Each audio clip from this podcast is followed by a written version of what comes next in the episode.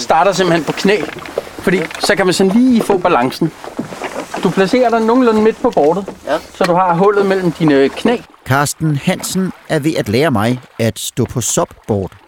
Altså sådan et af de der store surfboard, man står op på og padler. Bortset fra badning, så må det her være det nemmeste, der findes. I løbet af den kommende halve time skal jeg lære at styre prammen her. Vi har taget et, et rigtig morfarbord klar til dig. Og se, om jeg er klar til vandsport. Og hvorfor er det så interessant? Jo, ser du, i Danmark, der har vi 7.500 km kyststrækning. Og den er vi rimelig god til at bruge nogle steder, hvor der er ordentlig strand og godt vejr. Men ellers så udnytter vi altså ikke det blå Danmark særlig godt. Og omkring en tredjedel af alle børn har aldrig prøvet at være i havvand. Men faktisk er det muligt at få folk i og på vandet året rundt med meget simple faciliteter. Og det har de gjort her i Lejre Vandsport. Det er en idrætsforening, der har havvand som sin hovedfacilitet. En idrætsforening, der blev skabt på kort tid for få midler af lokale ildsjæle. Med andre ord, så ser det her afsnit af Bytropolis på, hvordan man med åbne og simple faciliteter kan skabe et fællesskab omkring vandet, som fungerer året rundt, og hvad vi kan gøre for at få de helt unge med. Mit navn det er Morten Olsen. Det her det er 6. og sidste afsnit i 5. sæson af Bygtropolis, der handler om, hvordan faciliteter former fællesskaber. Og du skal blandt andet høre, hvordan man laver en idrætsforening for en kvart million kroner. Hvordan man griber det an, når idrætsforeningen ikke har noget strøm. Og så skal du høre, om det er så let at lære vandsport, som Karsten påstår. Prøv at vugge lidt, mærk balancen i bordet. Så kan du mærke, at det bord, du er på, det er, det er ret bredt. Så chancen for, at du falder i vandet, i hvert fald på knæ, er så tæt på nul, som den nu kan være. okay. Til at starte med, der har jeg bevæget mig et stykke væk fra havet. Jeg sidder i det, man vel godt kan kalde en gammel industribygning i Københavns Nordvestkvarter. For her der har Spektrum arkitekter hjemme, og en af Spektrums partnere, det er dig, Johan Ravn Nielsen. Du har været involveret i flere projekter med faciliteter ved vores øh, kyster. Og hvis man ser det sådan fra arkitektens stol, hvad skal der så til, tror du, for at vi kommer til at bruge havet mere? Jeg tror fra arkitektens stol, at det er vigtigt, at vi får udviklet øh, nogle, man kan kalde det støttepunkter ved, ved vandet. Nogle steder, som, øh, som vi kan mødes ved og omkring, og som kan gøre, øh, som kan sænke barrieren i forhold til at nærme sig vandet. Øh, for nogle er det grænseoverskridende og, og måske også forbundet med noget, der er farligt. Øh, så det at begynde at, at komme ved vandet som et første skridt, kan, kan være en, en stor hjælp for mange. Og hvordan har udviklingen været inden for det her område med vandfaciliteter i de senere år? Jamen det vi ser, det er, at øh, flere og flere bevæger sig ud af idrætshallerne og væk fra et øh, skemalagt øh, idrætsliv, hvor man møder op en gang om ugen til for eksempel badminton, til mere og mere at benytte naturen som, øh, som idrætsplatform. Øhm, og, og vandet, vandsport har haft en meget stor øh, stigning i interesse. Der, der kommer flere og flere øh, idrætsgrene på vandet. Øhm, du er i gang med at lære at stå på et øh, subboard, og der er, det, det er en af, af flere. Der er også øh, sub-yoga, der er sub-polo, øh, der er havkajak-polo, der er vandpolo. Der foregår rigtig mange ting, øhm, og det er svært at følge med i de nye navne og de, og de nye ting, der, der opstår. Blandt andet også, fordi det er meget sådan selvorganiseret. Og det er også noget af det, der kendetegner øh, de tendenser, vi ser, det er, at øh, flere og flere kan godt lide at dyrke idræt på, øh, på deres egne præmisser, så man gør det, når man har lyst til det, og man skifter måske også øh, idrætsgren. Det er ikke sådan, at jeg er badmintonspiller, det er det, jeg går til. Øh, man kan i højere grad jonglere mellem de forskellige øh, idrætsgrene, man går til, og, og prøve nogle forskellige ting af, og, og skifte lidt ud og ind mellem de forskellige ting. Sagde du sub-yoga? Det sagde jeg. Det er en uh, idrætsgren, jeg aldrig har hørt om før. Det kan være næste skridt, når du først er kommet op på bordet. Jamen, det må vi se, om det lykkes jo ja, her senere. Ja. Det glæder vi os til at høre. Men, men inden vi når så langt, så vil jeg gerne tage jer med til Lejre Vandsports klubhus. Det er i virkeligheden to containere og en trailer, der ligger på Herslev Strand. Og Herslev, det er en lille landsby, der ifølge Wikipedia har 228 indbyggere. Den ligger i bunden af Roskilde Fjord i Lejre Kommune, der har lige omkring 28.000 indbyggere. Jeg er på besøg en virkelig flot, stille og solrig onsdag eftermiddag i begyndelsen af marts, hvor bestyrelsesmedlem Carsten Hansen giver mig en hurtig rundvisning.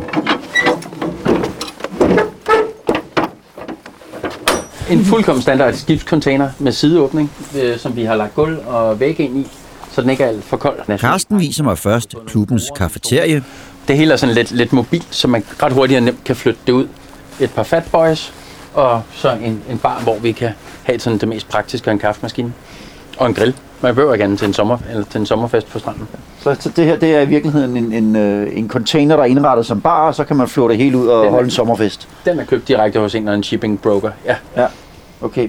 Og øh, så er I beklædt med træ. Hvorfor har I gjort det? Øh, vi ligger jo i et kystnært område, så Ja. kyst 2000, er, som er sådan en fredningsbestemmelse, siger, at, at det skal være pænt. Så det var en af betingelserne, kommunen havde, at, at det skulle være så pænt som muligt at træbeklædes. Ja. Okay. Så øh, man må ikke øh, lægge en jerncontainer på stranden, men et lille træhus, det må man godt. Åbenbart. Ja. Okay, ja. godt så. Jeg må lige forstå det her. I har simpelthen startet øh, en, en idrætsforening med to containere og ingen strøm. Ja. Perfekt. Men der er et, øh, et, et offentligt lokum, der har strøm øh, det meste af året. Okay. Ikke, ikke hele året, men det meste året. Så, øh, så der er lige til kaffemaskinen. Ja, og, okay. Og, Og det er det og, der er træk og slip, hvis man Der har er brug for træk og slip også okay. ja, i sæsonen. Vi går okay. videre til foreningens sauna. Det, der bliver dejligt de tidlige sommerdage der, hvor det stadig er en lille smule koldt, det er jo at tænde saunaen, når vi suser afsted. Ja. Den kører på brænder, og cirka tre kvarter efter den er er tændt, så er den de der 90-100 grader. For man kan forlænge sæsonen, hvis man kan komme i sauna efter en tur i det kolde vand. Når vi begynder at køre elever, de tidlige elevhold, så vil vi tænde saunaen først. Aha. Der er så omklædning til, til 4-6 mand der, og der kan sidde en 8 mand derinde og kigge ud over fjorden gennem vinduet. I bund og grund er det jo bare en, en stor trailer, Ja. som der så bygger en sauna på. Så i, i princippet en isoleret skurvogn, øh, som er lavet i noget træ, der kan holde til varmegraderne, og så er der puttet en, en, en ovn ind i, og en skorsten. Det, det er så simpelt, som det overhovedet kan være. Ja. Den, den står her jo med hjul på og, øh, Og- hængertræk. og det hele eller er- står lige så fint og flot, ja. kalde det. Ja. Yep.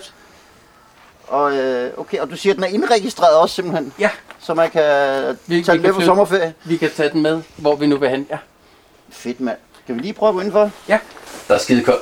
Der er skide, der, der er skide koldt, ja. Ja. Men den har Og- stadigvæk og den der saunaduft. Det, sauna dufter bare lige med det samme. Ja. Først, først da vi fik den, duftede den af træ. Og bare i løbet af den her sæson har den fået saunaduften. Ja. Og så er der sådan lidt, lidt, lidt pejs, hjemmepejs over det også. Ja, ja. For der står sådan en ovn her med sten på, som man kender det fra, fra en sauna, og så er den simpelthen på træ. Jeps. Ja. Så vi købte sådan et, et, et helt tårn træ, og så slæbte vi en hel formiddag i nogle færdige poser, så det ligger klar inde under alle bænkene, så det er tørt og klart.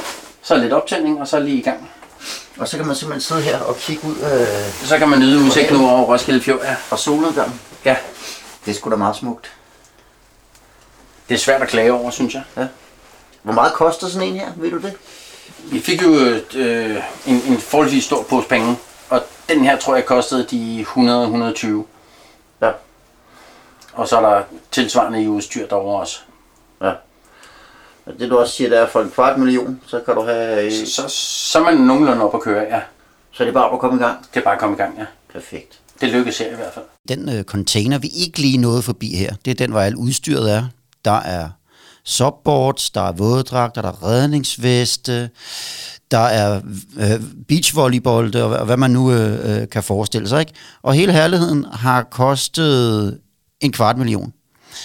Jeg vil sige, det ligger jo så også lige ved siden af en havn. Og stranden, det er en, som, som lokale sådan bruger. Så der er, der er ligesom i forvejen noget leben omkring, som man, som man ligesom har bygget videre på. Det er klassisk det her med, at der, der er nogen, der har et behov for noget, og, og finder selv ud af ligesom at få det til at ske. Øh, vi har lige lavet et stort projekt op i Tisted, som er en del af det projekt, der hedder Cold Hawaii øh, Inland, som, øh, som overordnet set har som ønske at få flere mennesker til at bruge øh, vandet. Og i Synopalhavn i Tisted, der startede det på samme måde øh, som i Lejre, med cirka tre containere, og nogle mennesker, der gerne ville øh, stå på wakeboard ude i vandet. Øh, og der var netop også en container til grej, og en til kaffemaskinen, og en til en sauna. Og så havde man fået et kabel ud øh, i fjorden, som man så kunne øh, wakeboarde på. Øh, og det projekt, det, øh, det begyndte at vokse ud af containerne, fordi der var så meget aktivitet og så meget øh, et stort ønske om at være en del af det her. Det tiltræk helt vildt mange mennesker. Øh, selvfølgelig især om sommeren, øh, der kunne der være helt sorte til sted, fordi man ligesom valgfartede ned for både at deltage, men også for at kigge på alt det liv, der ligesom er på vandet. Det er også en, øh, en vigtig del af det her øh, med at få skabt liv, at det at komme og kigge på det og være en del af det passivt, det er også rigtig vigtigt, så det ikke kun er for dem, der er på vandet. Øhm, så i Tister, der har vi ligesom været med til at, hvad skal man sige, bygge oven på sådan en containerverden, og ligesom kigge på, jamen hvad er, hvad er næste skridt? Hvordan får vi udviklet faciliteterne her, så det i endnu højere grad kan tiltrække flere mennesker, og i højere grad kan rumme de ønsker og behov, der, der er til stedet. Men det er jo meget sjovt, du siger det her med, at det kan udvikle sig, fordi det, som Carsten Hansen han også fortalte mig, det var, at øh, jamen, til at starte med, de startede for cirka fire år siden, til at starte med, der var det en trailer med udstyr, som øh, de så kunne køre derned. Ikke? Ja. Og det, fun- det fungerer bare ikke helt. Det var, Man det skal var, ville det rigtig meget i hvert fald. Mm. Det bliver besværligt, ikke? og det er jo også det, man kan sige, hvis man, hvis man i højere grad kan facilitere det, og, øh, og på den måde understøtte ting, så det ikke skal være øh, utrolig besværligt hver eneste gang, det skal foregå. Mm. Det kan jo også være, hvis du ikke har stået på SOP før, hvis du, hvis du skal ud og købe alt gearet, hvis du skal finde alt udstyret, for at du ligesom kan komme i gang, så er det bare sværere. Men hvis du ved, der er det her sted, hvor du kan komme og låne det, eller lege det, og du ved, at hver lørdag, der kan du komme mellem klokken det og det, der er der gratis prøvetimer, eller hvad nu det er, så er det meget nemmere at komme i gang. Og det er jo sådan nogle ting, øh, vi mener, at, øh, at der skal, det skal understøttes i meget højere grad, og hvor arkitekturen er en ting, men det er selvfølgelig også hele organiseringen, og, øh, og hvordan der sådan en grejbank, den virker. Er den åben og velkommen, og kan man komme fra gaden, så at sige, og, øh, og være en del af det, øh, uden at man binder sig til et års medlemskab eller et eller andet, så er det fedt i højere grad at kunne komme og bare prøve det af, og prøve mm. forskellige ting af også. men du kan jo lige høre øh, Carsten Hansen selv fortælle om, hvordan klubben kom i gang. Vores formand, øh, som også var med til at starte den tidernes morgen, er i Dansk Surf og Rafting Forbund, som mm. er det forbund, der, der, der ligesom er omkring det, og tænkte, der mangler en lokal klub her, hvor jeg bor. Og så fandt han nogle ildsjæle, øh, som så startede op. Og hvad har været tanken bag at lave øh, sådan en, en lille klub, et lille sted, en lille kommune som det her? Lige præcis. Øh, Ja. ja. At det hele skulle være socialt og åbent. Der er så få regler som overhovedet muligt. Vi prøver faktisk helst ikke at have regler. Der er en lille smule omkring vandet, hvor vi er nødt til at sikre os, at, at dem, der nu tager ud på klubudstyr, at, at klubudstyret rent faktisk også kommer tilbage. Øh, det er jo det vigtigste her. Øh, men ellers er der ikke rigtig nogen regler. Du har nøgle ret hurtigt og kan sidde og grille hernede, eller hygge, eller hvad man nu har lyst til. Så det er sådan en lidt, lidt social hyggeforening. Det er ikke sådan, I har specifikke hold. Det er, kan, man kan bare melde sig ind, hvis man har lyst til at lave noget med vandet. Yes, og så har vi simpelthen dage, hvor vi så tager ud på en fælles soptur, og så er der nogen undervejs, der stopper for at bade og siger, vi bader her, og andre de har så en, en harpun med og en dykkermaske, og så hopper de i vandet et eller andet sted ude i fjorden, hvor vi nu kommer forbi. Og så fisker de færdige, og så mødes vi alle sammen her tilbage. Hvordan adskiller den her måde at være sammen om vandet på, så fra dem, som for eksempel gerne vil ro kano og kajak, eller, eller noget i den stil? Der er nok ikke den helt store forskel, bortset fra, at mange af dem, de kommer fra meget store etablerede klubber med store dyre huslejer og sådan noget. Og det her, det koster 500 kroner om året for et voksen medlem. Og så har du det hele tilgængeligt. Altså, det lyder jo som om, at øh, her, der har de bare haft behov for et øh, socialt fællesskab.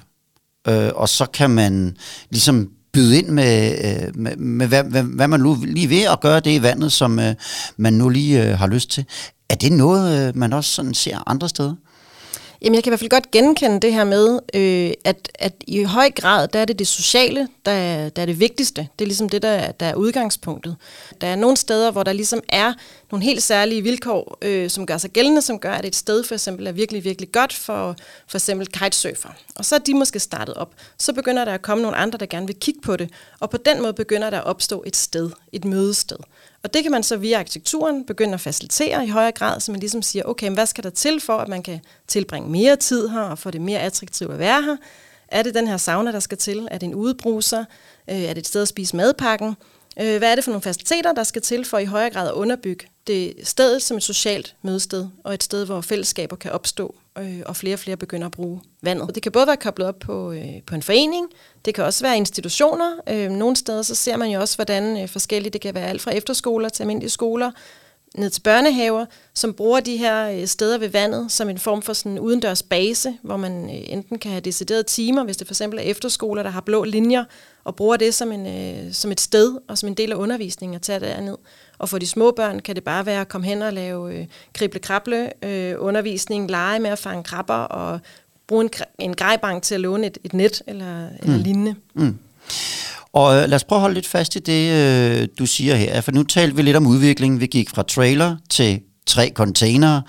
Og så taler du om, du har oplevet nogle projekter, hvor man så ligesom har, har, har bygget oven på det efterhånden, som, øh, som det udviklede sig. Ja, Og øhm, det overvejer de måske også øh, at gøre i lejre. I hvert fald så har de haft fat i noget med nogle, øh, med nogle unge, de inviterer skoleklasser øh, på besøg en gang imellem. Og det spurgte jeg også Carsten Hansen til. Har I, øh, altså, har I mange øh, familier og børn som medlemmer? Cirka halvdelen af alle medlemmer er en familiestand, øh, hvor vi tager 1100 kroner, så er hele familien øh, medlemmer, uanset hvor mange man nu engang er. Okay. Og så har vi øh, kontaktet alle de lokale skoler de første to år i opstarten og bedt spurgt, om de havde lyst til at komme ud. Så er det typisk været 8. klasse eller 9. klasse, der er kommet ud og haft sådan en dag, hvor vi har vist dem, hvordan og hvorledes. Okay. Men hvad, hvordan, øh, hvordan reagerer de, altså, de, de skoleklasser, du har ude? Hvad er det for nogle kommentarer, du, du, du får om det? De synes, det er sjovt, og de synes, at det, det var spændende at prøve, men, men så tror jeg, at den stopper lidt der. Ja. I hvert fald for de fleste af dem, at, at det ikke er actionpræget nok. Nej. Okay. Så der skulle man have sat nogle mål op og spillet noget subbasket eller sådan et eller andet. Lavet lidt mere konkurrencepræget. Ja. En, en af de muligheder, jeg kan se, de klubber, som har en ungdomsafdeling, kører, de kører så sub-racing, hvor man så øh, sejler om kap, eller Ja. padler om kap. Øh, og så starter man inde på, på stranden med sit board under armen, og så løber man ud og kaster sig. Og Okay. det kan jeg se, det, det er blevet stort. ja. Og det kunne I vel også lave her egentlig? Det kunne vi sagtens, ja. Ja. Er det noget, du tror, I kommer til at gøre på et tidspunkt? På et tidspunkt, øh, ja, jeg tror, det kræver en, en, en ildsjæl for, der er også selv øh, stand-up paddle racer, Ja. øh, som, som kommer og prøver at få at drive et hold. Lige nu så den primære interesse for instruktøren, det er ligesom at prøve at skabe et fællesskab og en stor klubbase. Inde i containeren med subboards, våddragter, redningsveste og beachvolleybolde, der møder jeg Heidi Madsen, Må vi stille dig et par spørgsmål også? Ja. jeg der er begyndt at komme her sammen med sine børn. Og de bliver mere og mere hugt på subsporten. Hvad er det primært, du kommer fra her? Sop. Sop. Ja, Kun sop. kun sop. Ja, Ja. ja. og så også de øh, familieaktiviteter, som vi har haft. Ja. Ja. Hvad synes dine børn om det? Jamen, de, de kan godt lide det, især Ja. når det er varmt. De vil ikke med ud nu, men de vil gerne med ud i sommerhalvåret. Okay, hvor gamle er Så de?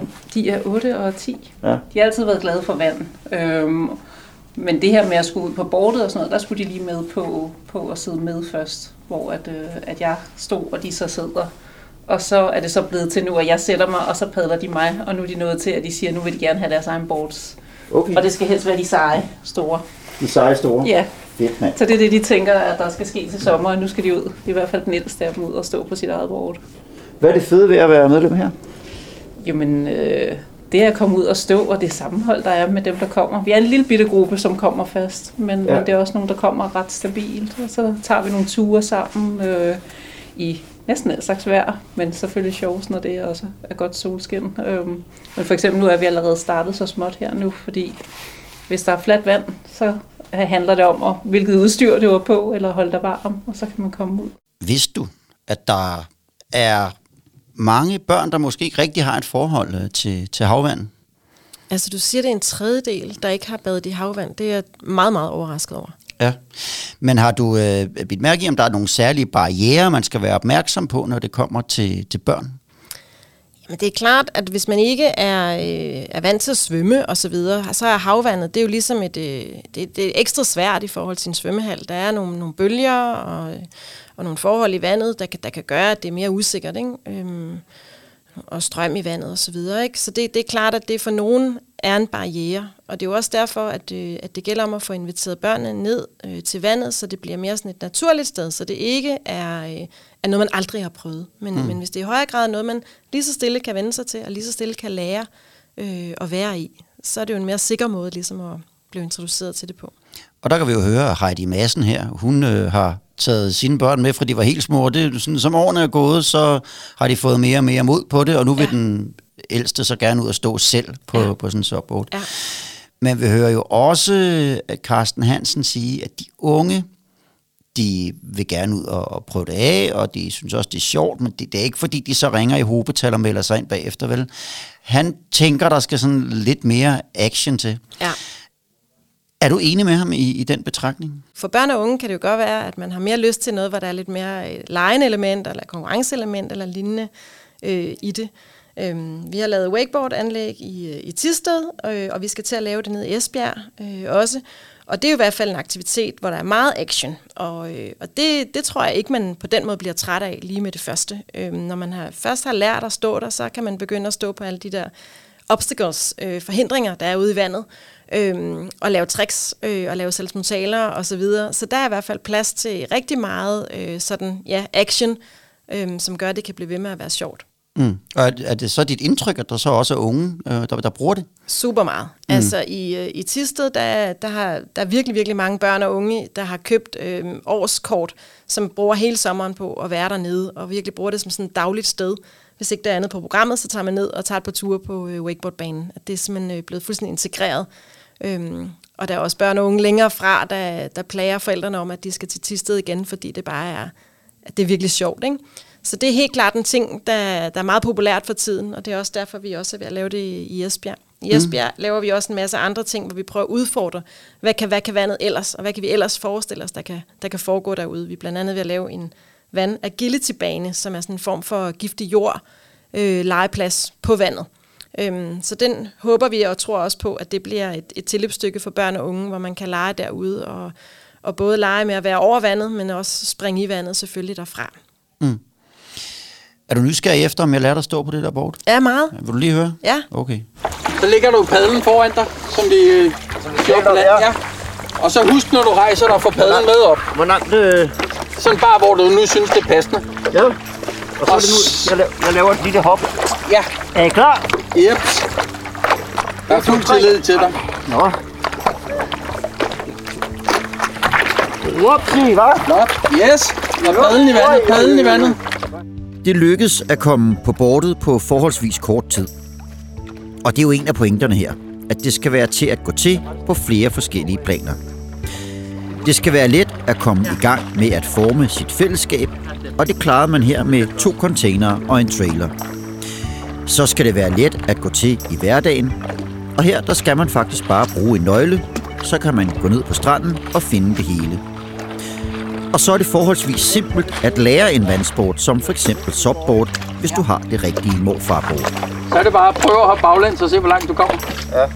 Selvom man ikke bliver Danmarksmester på en halv time. Oh.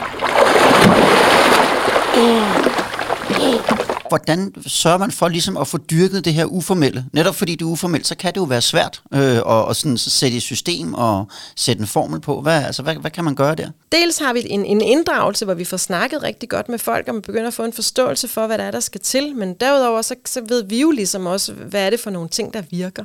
Og, og det, der virker, det er jo at tænke i, for eksempel, der skal være nogle gode øh, opholdsmuligheder.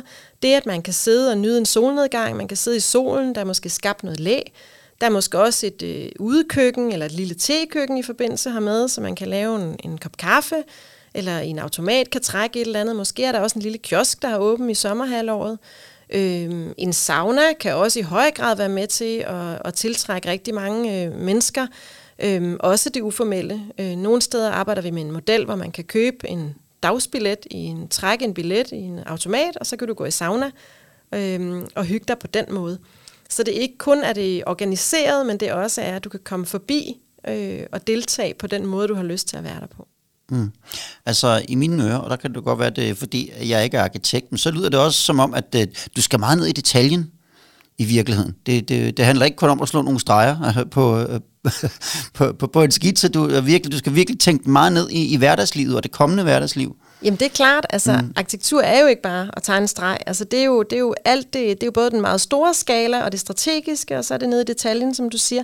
Og så er det jo også rigtig meget det, det menneskelige. Vi arbejder super meget med mennesker og prøver virkelig at forstå, hvad det vil sige at, at være sammen, og øh, hvordan kan man facilitere det gode liv? Hvad er det, der skal til for det? Og, og nogle af svarene ligger i detaljen, og nogle øh, ligger i, i den større skala, øh, hvor man tænker strategisk i, hvad er det, der mangler på det her sted? Og hvad skal der være et andet sted, for på den måde at få udviklet et, et helt område. Og hvis nu du skulle give et godt råd til en til Ekskøbing Kommune, der har rigtig meget kyst, ja. men ikke så meget liv. Ja. Hvad vil, hvad vil du så gøre? Det er en meget bred formuleret opgave, det ved jeg godt. Det er en bred, bred problemformulering. Det... Jamen, det er, jo, det er jo forskel på, hvad jeg vil gøre som, som arkitekt, eller hvad, hvad jeg vil give øh, som råd til sådan en lokalbefolkning. Altså hvis jeg som, som arkitekt øh, kom ned i Ekskøbing, så vil jeg starte med at indkalde til et eller andet form for uformelt øh, møde nede ved vandet, hvor jeg er inviteret på en kop kaffe, og så vil jeg begynde at snakke med folk om, øh, hvad, hvad er særligt ved jeres by, øh, og hvad laver du, når du har fri, og hvad er det, øh, hvad er det der mangler her? Hvad kan du godt lide at lave? Øh, hvor mødes I henne i den her by? Øh, og få en forståelse for, øh, for det lokale sted. Hvad er det, man har med at gøre? Og når man lige så stille begynder at forstå det, og hvilke ønsker og behov, så kan man så begynde at tænke i, hvad det så er, der rent faktisk mangler. Øh, og så kan man begynde at, øh, at udvikle det, og så selvfølgelig søge fondsmidler og så videre, og få tilladelse, alt det, det nu kræver. Jo, og nu kan vi høre, at, at, at man kunne ikke bare have de her containere stående nede på stranden. Der skulle ligesom gøres lidt for, for det visuelle også, for at det, det passede lidt bedre ind. Så det havde fået nogle øh, træplader på siden. Hvad betyder sådan det arkitektoniske, når du arbejder med, med kystlinjen, som jo langt de fleste steder er en naturperle? Jamen det betyder selvfølgelig utrolig meget, fordi øh, det ligger som regel nogle meget naturskønne øh, områder, de steder, hvor vi skal placere noget. Og en ting er at få tilladelse til det, øh, men der er også et arkitektonisk øh, udsagn i, hvordan man ligesom vælger at placere sig øh, på den måde i naturen. Og der arbejder vi som tegnestue øh, meget ydmygt, faktisk vil jeg sige, over for den måde, vi, øh, hvor vi tænker vores arkitektur på. Vi har ikke et ønske om at skabe øh, ikoner, der står og råber og siger, se mig, i forhold til arkitekturen. Vi vil meget hellere øh, pege på det landskab og de øh, stedbundne kvaliteter og potentialer, der er på et sted, ved faktisk at lave øh, en arkitektur, som er øh, ydmygt placeret i landskabet. Og det gør, at, øh, at vi ofte arbejder med træ for eksempel, vi arbejder også i beton, men vi gør det på en måde, som er øh, sådan underdanig i forhold til det landskab, det er placeret i. Og det ikke er for fremmed for det landskab og det sted. Så det er også noget med, at vi prøver at læne os op af en øh, sådan historisk måde at bygge på i et område. Øhm, eller at arkitekturen ligesom er gravet ind. Vi har sådan flere steder, hvor vi faktisk prøver at, øh, at, at gemme næsten vores bygninger ind i landskabet, så det faktisk ikke er særligt tydeligt. Øhm, vores projekt oppe i Synopalhavn er bygget ind i en skråning, så man ser kun én facade. Resten er, er gemt. Så det, der står tilbage, er nærmest bare en streg i landskabet, som vi også kalder projektet. Johan Ravn Nielsen, tusind tak, fordi jeg måtte komme og besøge dig. Velbekomme. Tak for besøget. Med de gode råd nåede vi til vejs ende, og jeg fristes næsten til at citere det amerikanske ordsprog Keep it simple stupid som opsummering af det her afsnit. For det behøver ikke at være svært at komme i gang med at lave fritidsfaciliteter ved vandet, og så kan man altid bygge ovenpå, så det passer til behovene. Og så er det ligegyldigt, om det er en stor havneby som København, eller en lille by i bunden af Roskilde Fjord med godt 200 indbyggere. Det her, det var det sidste afsnit i den femte sæson af Bygtropolis. Hvis du først har hoppet på nu, så husk, at der er fem andre episoder i den her sæson, og hele fire sæsoner før den her, som du kan kaste dig over.